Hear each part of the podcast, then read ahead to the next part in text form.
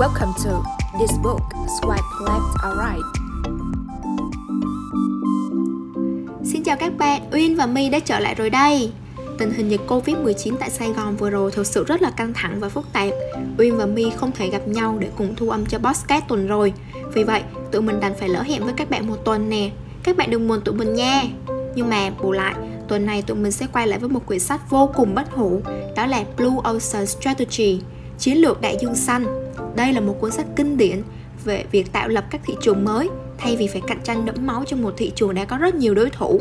Vậy thì, để trả lời cho câu hỏi được đặt ra ngay từ đầu trang bìa của cuốn sách, làm thế nào để tạo khỏe chống thị trường và vô hiệu hóa cạnh tranh? Mời các bạn cùng Uyên và My đi vào phần nội dung cuốn sách nhé. Cuốn sách này được viết bởi bộ đôi tác giả Chan Kim và Rennie Bobot. Hai tác giả đều là giảng viên tại Viện Kinh doanh châu Âu INSEAD. Họ đứng thứ nhất trong danh sách những nhà kinh doanh có ảnh hưởng tư tưởng lớn nhất.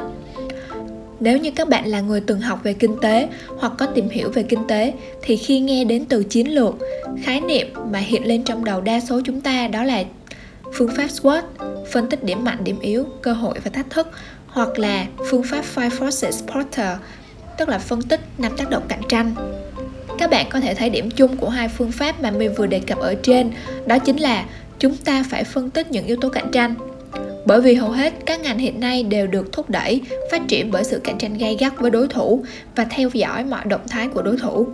Điều này dẫn chúng ta đến một đại dương đỏ đẫm máu, nơi các đối thủ cạnh tranh lẫn nhau vì lợi nhuận bị thu hẹp. Theo tác giả, thì đại dương đỏ là thị trường truyền thống thông thường, nơi mà đã có rất nhiều đối thủ cạnh tranh và đã được khai thác rất sâu. Các đại dương đỏ đại diện cho tất cả các ngành công nghiệp đang tồn tại ngày nay các chiến lược phổ biến để điều hướng các vùng đại dương này bao gồm vượt xa đối thủ cạnh tranh, nắm bắt nhu cầu hiện có, phân khúc khách hàng theo sở thích của họ và cung cấp giá trị bổ sung hoặc là giảm chi phí. Càng có nhiều nhãn hàng trong đại dương đỏ này thì thị trường càng bị chia nhỏ. Từ đó lợi nhuận và tăng trưởng sẽ khó có cơ hội phát triển. Vậy thì làm thế nào để tạo ra một thị trường mới không có hoặc là ít cạnh tranh hơn? Làm thế nào để cạnh tranh nhưng mà lại không cạnh tranh? Như My có nói vừa xong, cạnh tranh nhưng không cạnh tranh. Nghe thì có vẻ rất là vô lý, nhưng mà theo các lý giải của tác giả thì là rất hợp lý.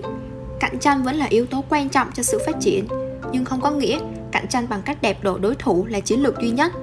Chúng ta hoàn toàn có thể bước ra khỏi thị trường đại dương đỏ, đầy dẫy sự cạnh tranh để thiết lập nên một thị trường mới, nơi mà đối thủ chưa xuất hiện, nơi mà chính chúng ta là người dẫn đầu. Thị trường đó được gọi là đại dương xanh. Vậy, chiến lược đại dương xanh là gì? Chiến lược đại dương xanh là chiến lược phát triển và mở rộng thị trường mà trong đó không có sự cạnh tranh hoặc sự cạnh tranh là không cần thiết.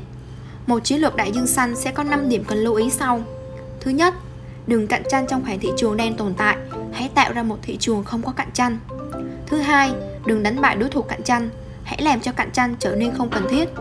Thứ ba, đừng khai thác tiếp các nhu cầu hiện có, hãy tạo ra và giành lấy các nhu cầu mới. Thứ tư, đừng cố gắng cân bằng giá trị và chi phí, hãy phá vỡ cân bằng giá trị và chi phí. Thứ năm, đừng đặt toàn bộ hoạt động của công ty trong việc theo đuổi sự khác biệt hoặc theo đuổi chi phí thấp. Hãy đặt toàn bộ hoạt động của công ty trong chiến lược vừa theo đuổi sự khác biệt, đồng thời vừa theo đuổi chi phí thấp. Chiến lược đại dương xanh thách thức các công ty thoát ra khỏi đại dương đỏ của sự cạnh tranh đẫm máu và tạo ra không gian thị trường không bị kiểm soát. Điều này liên quan đến việc tạo ra và nắm bắt nhu cầu mới, phá vỡ sự đánh đổ giá trị, chi phí và xác định lại ranh giới thị trường để tạo ra bước nhảy vọt về giá trị cho người mua. Nguyên tắc cốt lõi của chiến lược đại dương xanh là đổi mới giá trị. Đó không chỉ là về đổi mới công nghệ hay là người đầu tiên marketing trong một thị trường mới, thay vào đó, đó là việc xác định lại vấn đề, vượt qua ranh giới thị trường và mở ra giá trị đặc biệt cho người mua.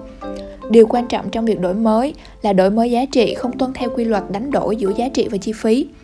Chúng ta thường nghĩ rằng chúng ta hoặc là tạo giá trị cao cho khách hàng với chi phí cao hơn hoặc là tạo ra giá trị thấp với chi phí thấp hơn. Nhưng mà điều này lại là rất không đúng với chiến lược đại dương xanh. Để mà hình thành được chiến lược đại dương xanh đúng chúng ta phải theo đuổi đồng thời chiến lược khác biệt hóa và chiến lược chi phí thấp chiến lược đại dương xanh có 6 nguyên lý cơ bản được tác giả mô tả rất rõ ràng và cô đọng. Nguyên lý thứ nhất, vẽ lại đường biên giới thị trường. Để thoát khỏi sự cạnh tranh, các doanh nghiệp trong các đại dương đỏ có xu hướng xác định ranh giới thị trường theo cách tương tự với các đối thủ cạnh tranh và tập trung vào việc trở thành người tốt nhất trong đó. Tuy nhiên, thay vì nhìn trong các ranh giới này, các nhà quản lý cần phải bước ra khỏi các ranh giới hiện tại bằng cách xác định được rõ 6 đường lối sau. Đường lối thứ nhất, định hướng về các sản phẩm thay thế. Đường lối thứ hai, định hướng theo các nhóm chiến lược ngành. Đường lối thứ ba, đáp ứng nhu cầu của các nhóm ngành khác nhau. Đường lối thứ tư, định hướng những sản phẩm và dịch vụ bổ sung. Đường lối thứ năm, chú trọng về mức độ hấp dẫn, về chức năng hoặc cảm xúc đối với người mua. Đường lối thứ sáu, định hướng theo thời gian. Bằng cách đánh giá được những ranh giới thông thường của cạnh tranh, chúng ta có thể thấy được làm thế nào để có những bước đi chiến lược nhằm tạo ra những đại dương xanh. Ở nguyên lý thứ hai, tập trung vào bức tranh lớn chứ không phải vào các chi tiết cụ thể. Khi tạo lập chiến lược, chúng ta thường có xu hướng dễ bị sai đà vào những chi tiết như là nhân sự, ngân sách, bảng biểu, số liệu. Điều đó khiến cho chúng ta dễ quên đi bước đầu tiên cần làm là phải nhìn ra bên ngoài và phát thảo một định hướng để đưa chúng ta từ đại dương đỏ sang đại dương xanh. Ở nguyên lý thứ ba, thu hút những người không phải là khách hàng để mở rộng đại dương xanh của bạn. Trong đại dương đỏ, các doanh nghiệp cạnh tranh chiến đấu để nắm bắt nhu cầu hiện có của khách hàng. Nhưng mà để tạo ra đại dương xanh thì các công ty cần phải đi ngược lại. Thay vì tranh giành khách hàng hiện tại, họ cần tìm kiếm những khách hàng tiềm năng và họ cần phải xây dựng những giá trị vượt trội mà khách hàng thực sự cần và xem trọng. Trong sách cũng nêu ra ba cấp độ những đối tượng có tiềm năng trở thành khách hàng thực sự của bạn. Tiếp theo là nguyên lý thứ tư, tuân thủ trình tự của chiến lược đại dương xanh đã được đưa ra. Để mà xây dựng được một mô hình kinh doanh mạnh mẽ, các công ty cần giải quyết được các câu hỏi sau. Tại sao khách hàng lại mua sản phẩm của doanh nghiệp? Nó có những lợi ích đặc biệt nào? Giá bán có được đa số người mua chấp nhận hay không? Doanh nghiệp có thể đạt được mục tiêu, chi phí hợp lý để thu được lợi nhuận hay không? Những trở ngại tiềm ẩn là gì? Doanh nghiệp đã xem xét hết những trở ngại này hay chưa?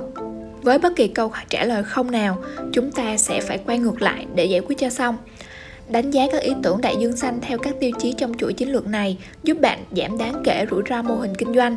Để triển khai chiến lược thành công, bạn cần chuẩn bị mọi yếu tố sao cho đáp án của các câu hỏi mà tác giả đưa ra trong phần này đều là có. Nguyên lý thứ năm là đối diện và giải quyết mọi trở ngại của doanh nghiệp.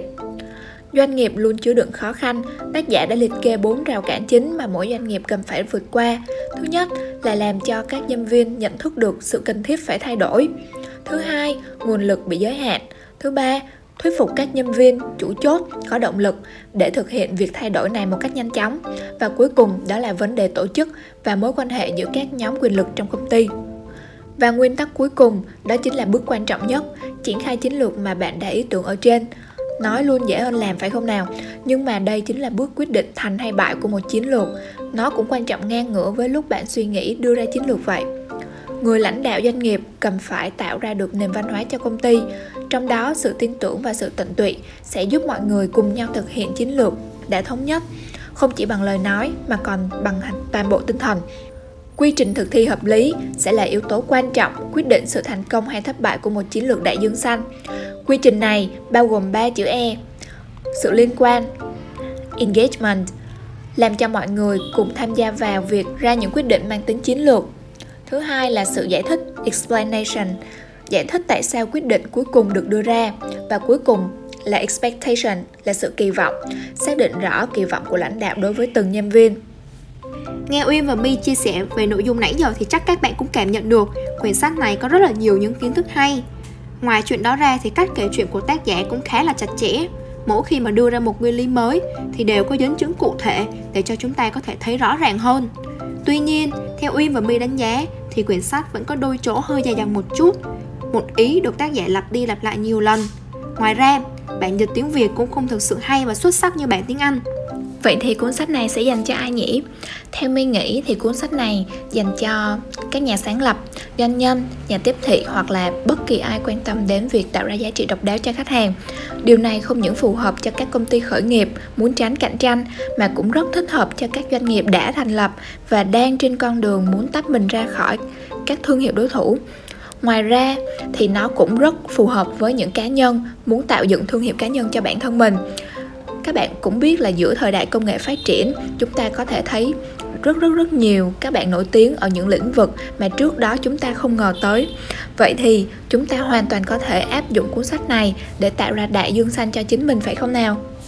Nếu mà bạn nào từng theo dõi tụi mình, thì các bạn đều có thể đoán được đến đây là uyên và my sẽ chia sẻ gì, phải không nè?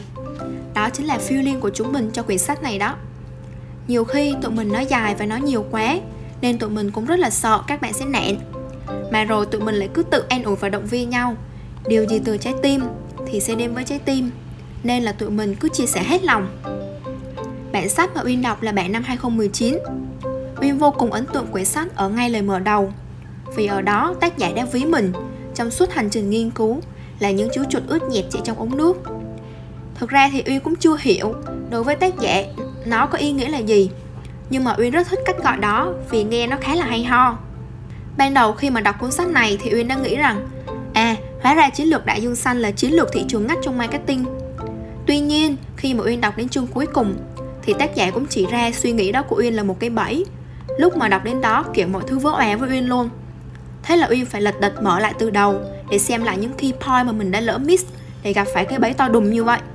Uyên nghĩ là trong thời đại mà chúng ta rất là dễ dàng để tiếp cận mọi thứ nhờ vào internet và công nghệ khách hàng thì có quá nhiều sự lựa chọn và chúng ta phải chiến đấu với quá nhiều sự cạnh tranh thì chiến lược đại dương xanh lại càng trở nên cần thiết.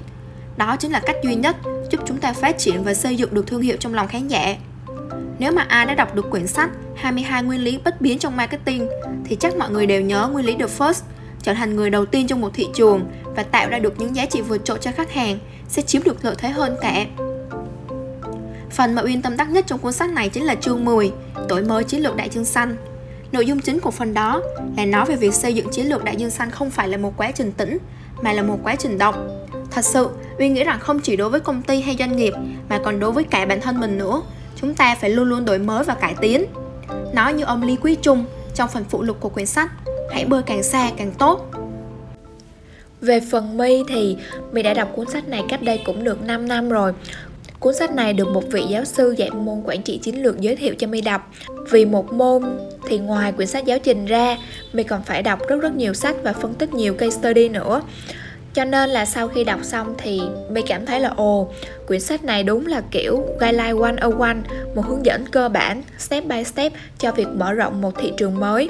Điều mà các nhà chiến lược tài ba trên thị trường đã thực hiện bấy lâu nay những case study được nhắc đến trong cuốn sách có vẻ như là đã hơi xa với thế hệ của chúng ta nhưng mà nếu nhắc đến X-Men hay là TH True Milk thì lại quá quen thuộc phải không nào?